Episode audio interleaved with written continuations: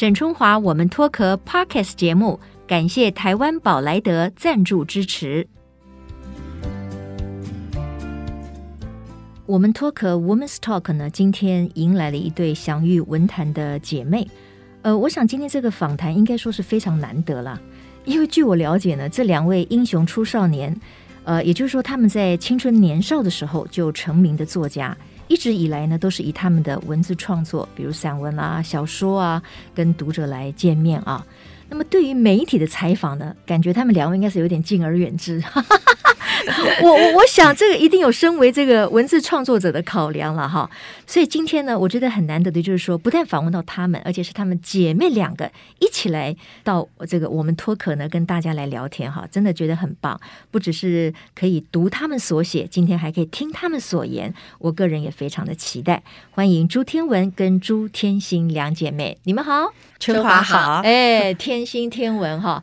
呃，两位这个姐妹哈，真的很难得。哎，我一开始说的那个到底形容的准不准确？就是你们对于媒体是有一点，你们很少接受访问嘛，尤其是像这样两个人同时，几乎没有，几乎没有啊。那今天我们是太荣幸了。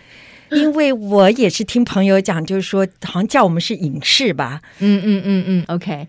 那对媒体是会有一种排斥，或者是有一种担忧，或者觉得作家可能不太适合跟这种媒体太接近。我不知道两位的想法是什么？天心呢？我觉得我们一直都在台北，然后。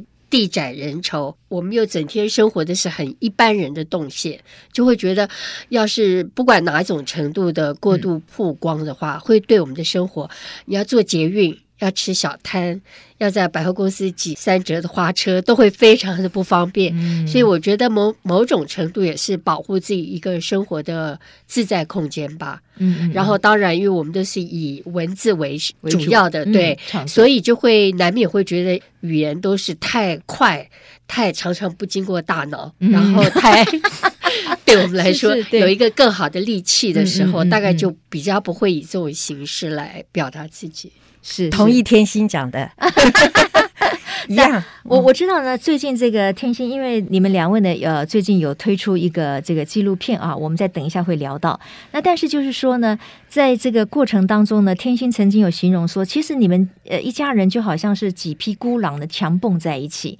可是呢。刚才呢，我在这个录音间里面看到，呃，姐姐这个天文，还有这个跟天心，然后呢，你们的互动其实是非常的自在，因为毕竟你们在一起生活了这么长的时间，所以虽然是孤狼强碰，但是看起来也是彼此之间的这种和谐度是很高的吧？和谐度高吗？啊！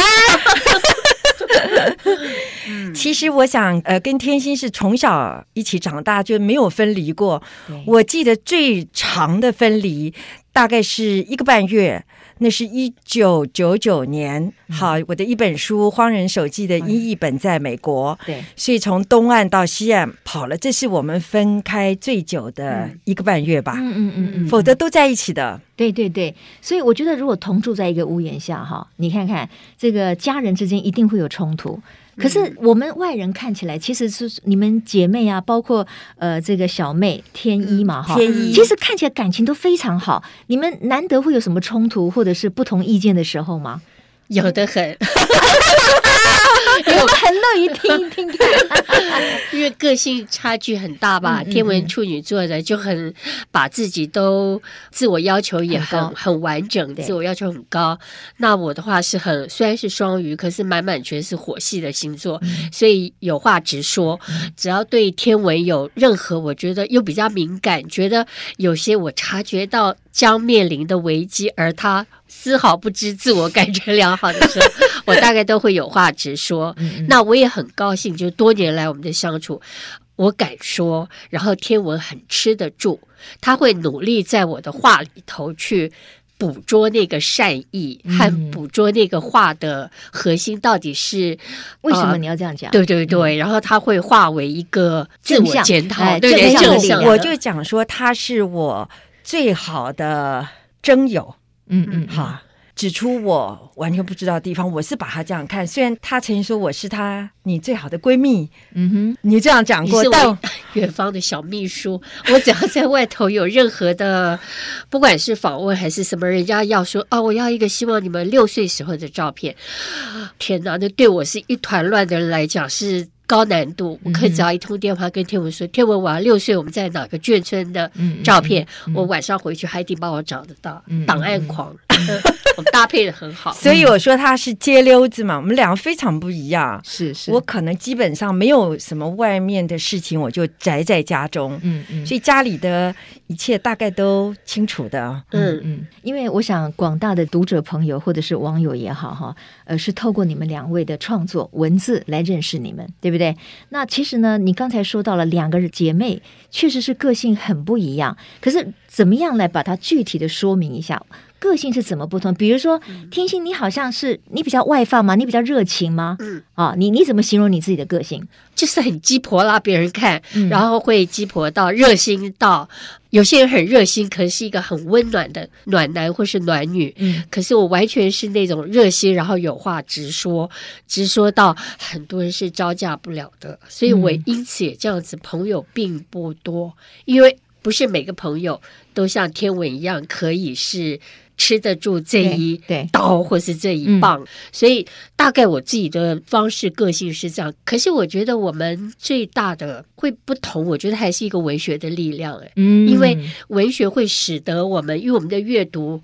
爸妈对我们是从小就非常自由，所以天文爱读的书的顺序也跟我是远远不同。哦、好比他喜欢《红楼梦》，嗯，我一点也不喜欢。啊，好比我，哎呀，我喜欢水《水水浒》，他也一点都不喜欢。嗯嗯，嗯。那像喜欢《西游记》吧？我喜欢《西游》啊。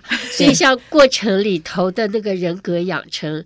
我就觉得我们真的是有两套自己因着文学，嗯，而有两套独特的基因图谱，嗯，不是爸妈给我们的那种独特，嗯，而是我们自己在文学的文学共和国里，嗯，这样不同的两个公民。诶，这样听起来，我觉得你们两姐妹其实非常难得，而且应该在作为姐妹这件事情上面是非常有缘分的。因为个性如此不同，可是呢，你们呃喜欢诉诸的工具同样都是文字跟创作，这个有时候也会变成是一种竞争的关系，对不对？就说每一个作家嘛，都是自视比较高，对不对？所以我认为这个姐姐是很不错的，就是说她会正向看待你的直言，嗯啊。那天文为什么会是这样呢？因为你说你是处女座，处女座我们一般认为是很难搞的，就是很龟毛的，哎，很龟他的。逻辑跟他的那个版图太清楚，然后稍微变动移动一下。嗯他就会非常的困惑，对，非常的焦虑，对，嗯嗯嗯嗯嗯，确实。但是你面对妹妹，你倒是觉得可以跟她，就是说沟通的还蛮好的，就是最后没有，我不是说沟通好，而是我觉得她对我充满了一个魅力吧。哦，意思就是说我此生我绝无可能做的一些事情或表达的方式，结果在他身上我都可以看到，所以某方面我觉得是。对我的一种向往跟补足啊，我是这样子感觉。我觉得他很厉害，因为他好厉害，他刚刚又称赞了你了。他的逻辑很完整，整个世界是拼图拼的妥妥的。嗯，可是我动不动就去摇他一下，一摇乱了，就得害他花很多时间，甚至半辈子去收拾。半辈子，有有有，我觉得有些大问题，大问题有半哦有半辈子，所以。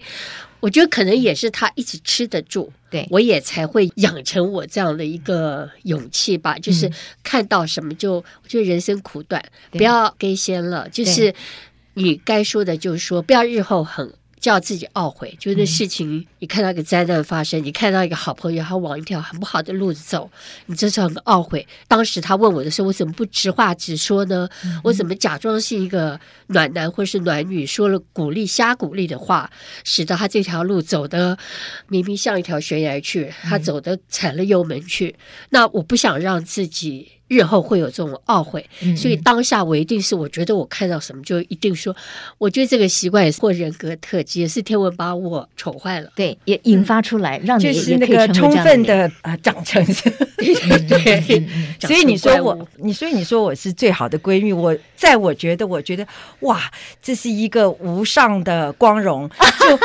这个感觉就好像说，我们常常讲，就是基本上，假如说有一只啊猫在我们的膝盖上，在我们的怀里，我们觉得它是一个野生动物，它居然肯说在你的膝盖上，在你的在，那是一个无上的光荣。嗯嗯嗯嗯嗯，这种感觉吧，因为我觉得动物，它完全是野生动物。嗯嗯，从它小时候开始就是，那更别说在你的求学过程里头，差不多也是个问题学生吧。嗯嗯嗯，好，OK。那不像我这样，就是乖乖老老实实的，所以我看他完全是我不可能做的事情，在他身上都做到。嗯，对我来讲是一个羡慕，羡慕。对，我们常常在别人的身上看到一些特质，是我们没有拥有的时候，哎，我们真的有的时候会羡慕哦。比如说这样听起来，我觉得天心就是属于那种淋漓畅快型的，他有话直说哦，他看到什么不对劲的事情，他愿意就是直接反应。那姐姐，你如果说它是野生动物，那你就是比较温驯的家里的宠物那一类的嘛？表面上，表面表面上，因为它也其实很难搞的。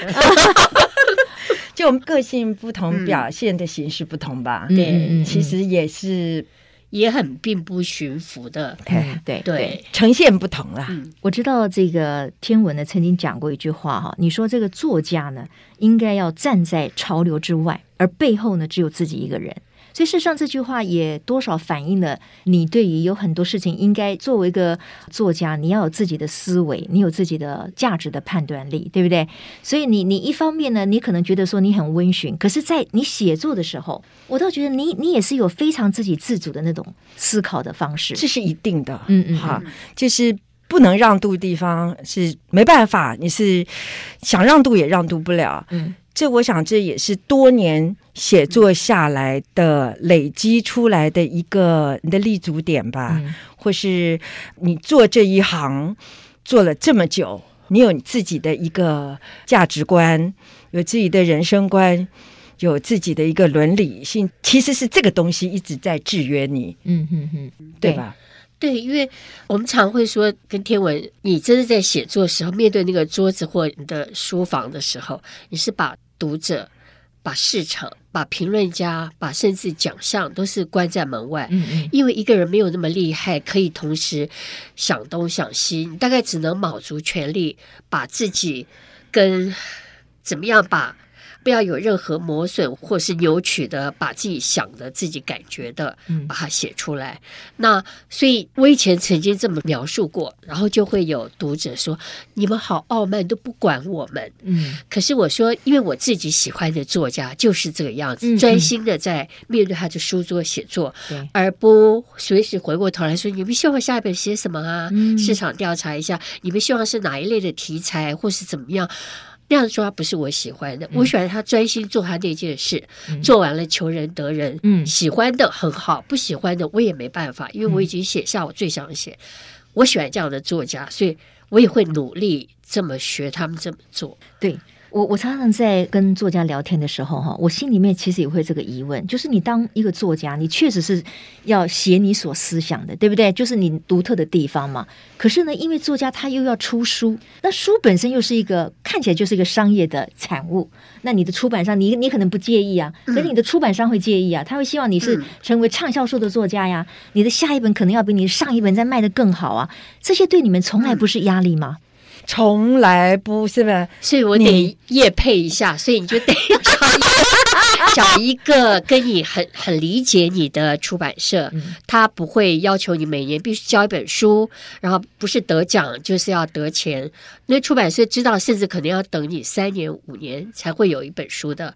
那你找到这样的出版社，你就可以得到自己的一个该有的写作空间。嗯，那我觉得。这个其实是，当然，我觉得也有其他很迷人的出版社在开始承诺你很多，然后包括会怎么样包卖你的书、预付你的书，或到时候我一定保证可以让你的书上排行榜，嗯、我都不知道怎么保证得了。对、啊，就是类似一些操作吧。嗯、那像这些可能很吸引你，可是那绝对天下没有白吃的午餐。是，接着他会来要求你可能写什么题材，嗯，甚至书的厚薄，嗯，或是什么什么都会干涉。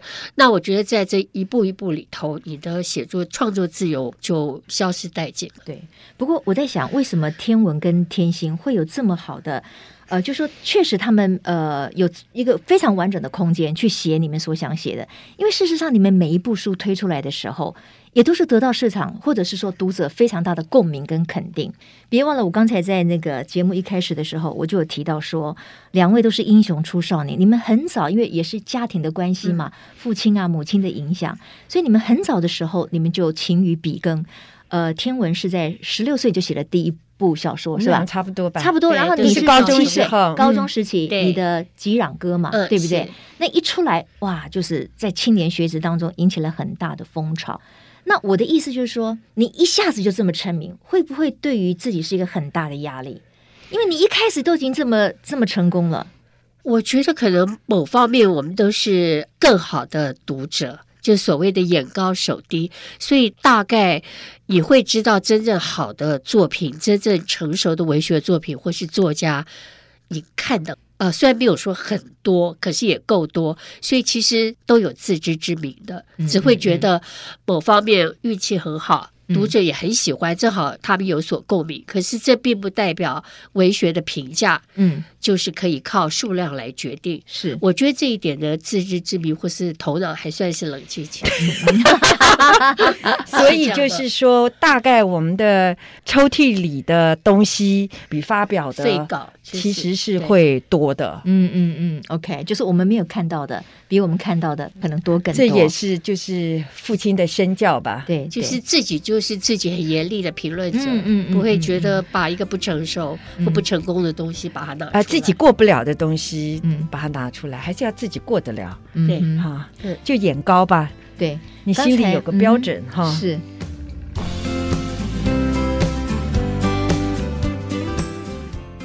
刚才那个天文有提到哈，那个《荒人手记》嘛，哈，事实上你这部作品呢也获得非常高的这个评价，而且还拿下了这个呃是什么？第一届的百万小说奖的首奖。啊，嗯、对不对？时报的吧？时报的，时报的，对，一九九四年的，对，嗯，是。好像你个人对于你写成了这一部，好像你个人也觉得很很满意啊。你你怎么样去看待这部作品？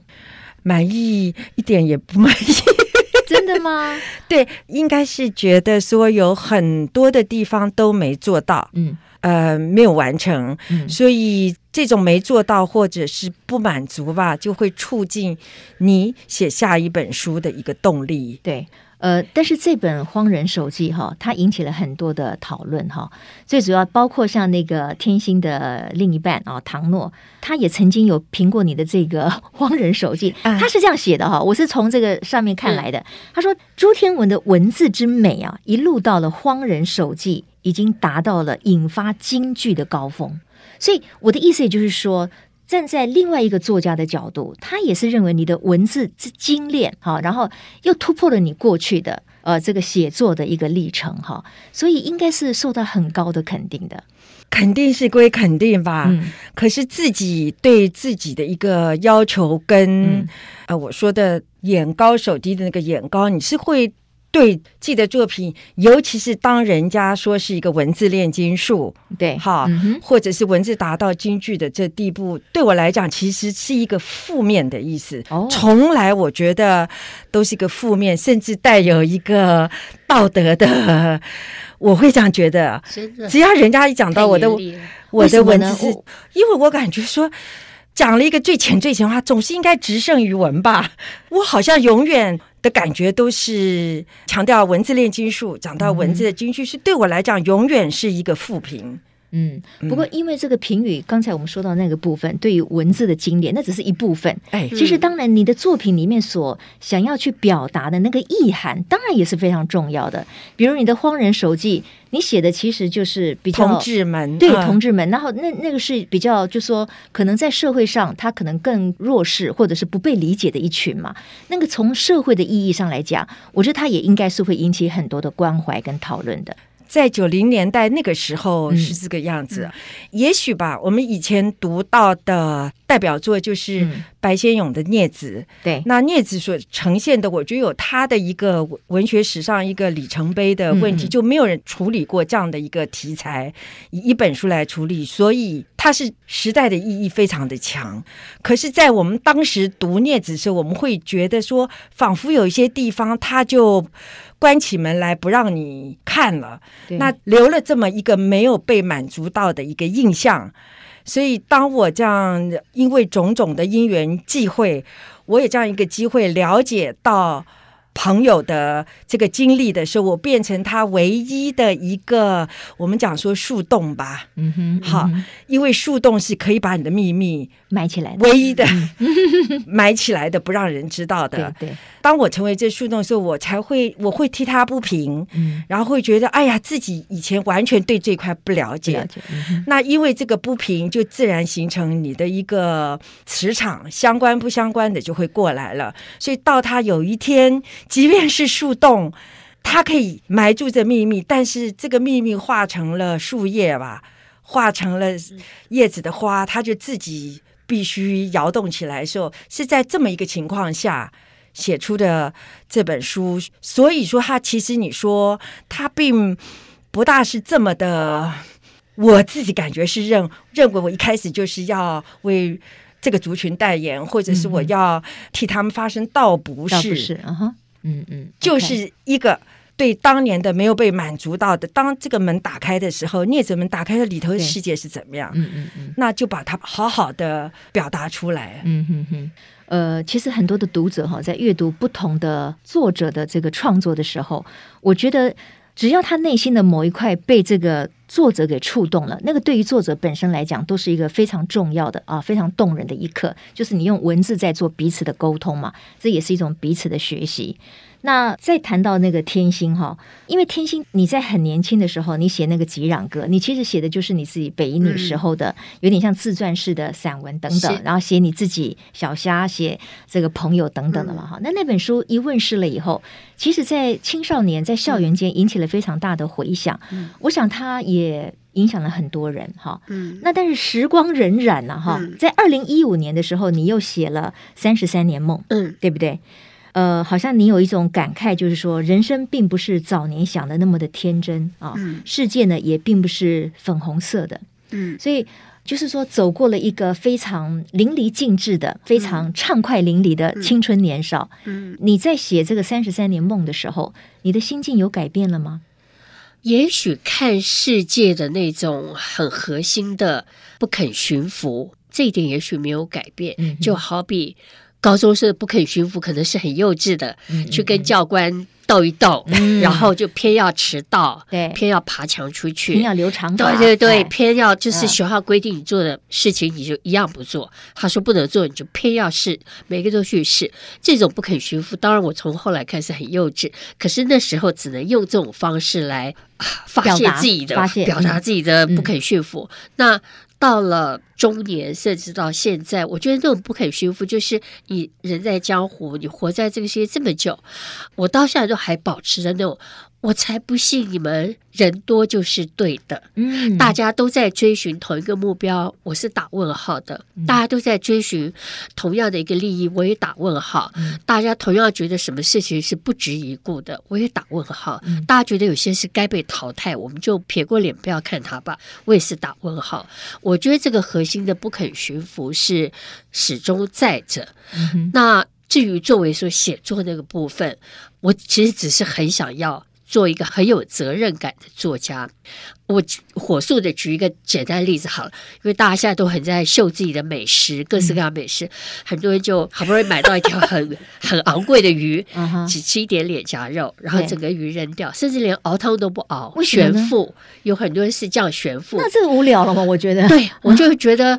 可是我觉得，其实有时候我们在青春的时候，不知不觉做了很多这样的事。嗯、我们那时候的人生，我们所知很浅，然后我们也只喜欢抓自己眼球的东西，嗯、所以我们等于好像是把这整个世界或是自己的青春，嗯、我们把那个鱼的肉就吃掉，其他整个扔掉，也不想理解它。嗯、那我觉得我在写三三年的时候，我是想把那些。烂巴巴的鱼，嗯、可能真的值得一扔的东西，或是可能只剩下骨头的，或这些残渣碎片，都把它，因为我自己也是做动保的人，都把它好好利用殆尽。嗯、我觉得才是，嗯、对我觉得才是对这条鱼，它丢了生命为我们而死的负责。对。对那我觉得好像一个作家对一个题材也是这个样子，不能只选那个最抓你眼球，或是你猜测最抓读者眼球，然后最旋律、最炫目的那一块写了，其他它背后的周边的，它何以如此？的这整个的深层的东西，你就觉得这个不吸引人，或谁要看呢？看了可能打瞌睡，那这些就弃之不顾。那我觉得一个我看过的一些我觉得很有责任感的作家，他绝对不这么做，他就会把烂鱼烂骨都会拿回来熬个汤。嗯嗯嗯，所以我觉得我赛赛这样形容好像对读者来说太怪了，这是因为不会，我我讲蛮好的烂鱼。嗯，烂鱼汤熬出来的滋味可能是。鲜美的你无法想象，也说不定嘛。希望对不对啊？哦？呃，这个我觉得岁月哈，对于每一个人应该都是挑战。我不晓得对于作家来说啊，比如我我们先跟这个天文聊好了，因为年少的时候，因为你看青春就是本钱嘛，我们也没在怕的，对不对？做很多事情你也可以合理化，然后你也可以尽情挥洒你的青春。可是我们一年过了一年哈，在岁月当中，我们沉淀了很多，我们也经历了很多。所以岁月到今天，对于天文来说会是什么？因为你曾经说过，就是说在《荒人手记》里面了哈，你一开场就说这是个颓废的年代，这是个预言的年代。那你会说现在是一个什么样的年代呢？我先不说现在的年代，就自己在写作的这个历程来讲，我觉得年龄才真的是好时光来了。对，就是年纪越大吧，嗯，你自己的累积跟历练，那真的是。别人没有的，嗯哼，所以我基本上我觉得这个是一个财富，对，跟是一个别人不可能有的，你有的，嗯，应该把握住这一段时候去写，嗯，可能比年轻的时候你可以写出来的东西跟给人的远远是年轻时候不及，嗯。哎，这个你就呼应了刚才妹妹天心的讲法，我觉得是一体的两面。对，这就是为什么他到了这个三十三年梦梦的时候，对，他会觉得把旁边那些烂鱼烂肉骨头应该要拿回来，他可能这些滋味也很值得跟大家分享的，嗯、对不对？而也有只有经过了岁月，才可能会有这样的起心动念，所以岁月是也很重要的。它是一个财富吧？嗯嗯，我觉得是时间给你的一个嗯一个很大的恩礼物。对对，看你在意什么。因为我觉得要是可能只是在意皮肉外貌的，你会感伤，有的感哦，有青春感伤。对对对，以前的理所当然的，现在都不那么理所当然。以前不在意的，现在都得在意。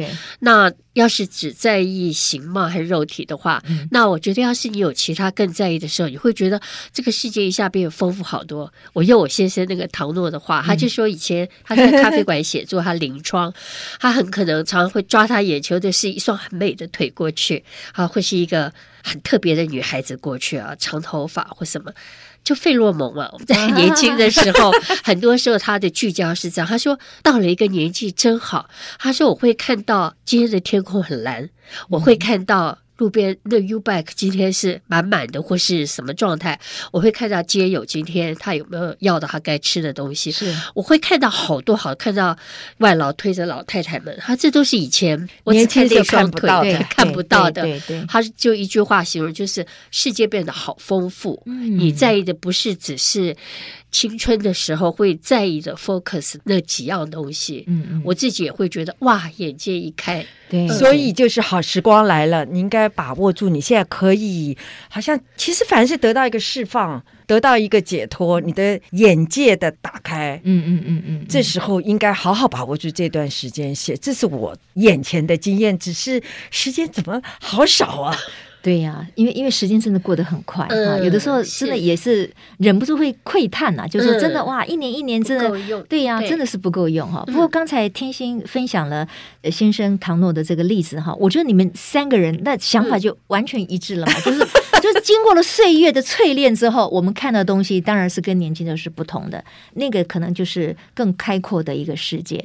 我想呃，刚才的这段谈话哈，给我们现在正在听的这个网友们哈，应该。希望你们也会开心了哈，因为不要老是觉得我们一直在失去，其实岁月会带给我们不断的这个收获哈，就是你你自己要愿意这样去想。呃，今天我们非常难得邀请到了文学朱家里面的这对姐妹啊，朱天文跟朱天心来跟我们聊聊他们的近况，聊聊他们的创作。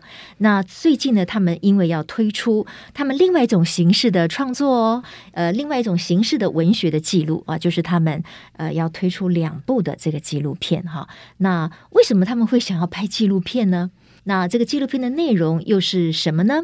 因为这个今天的时间已经到了哈，所以呢，请各位听众朋友，我相信各位都意犹未尽哈，我也还没问完，所以各位不要紧张。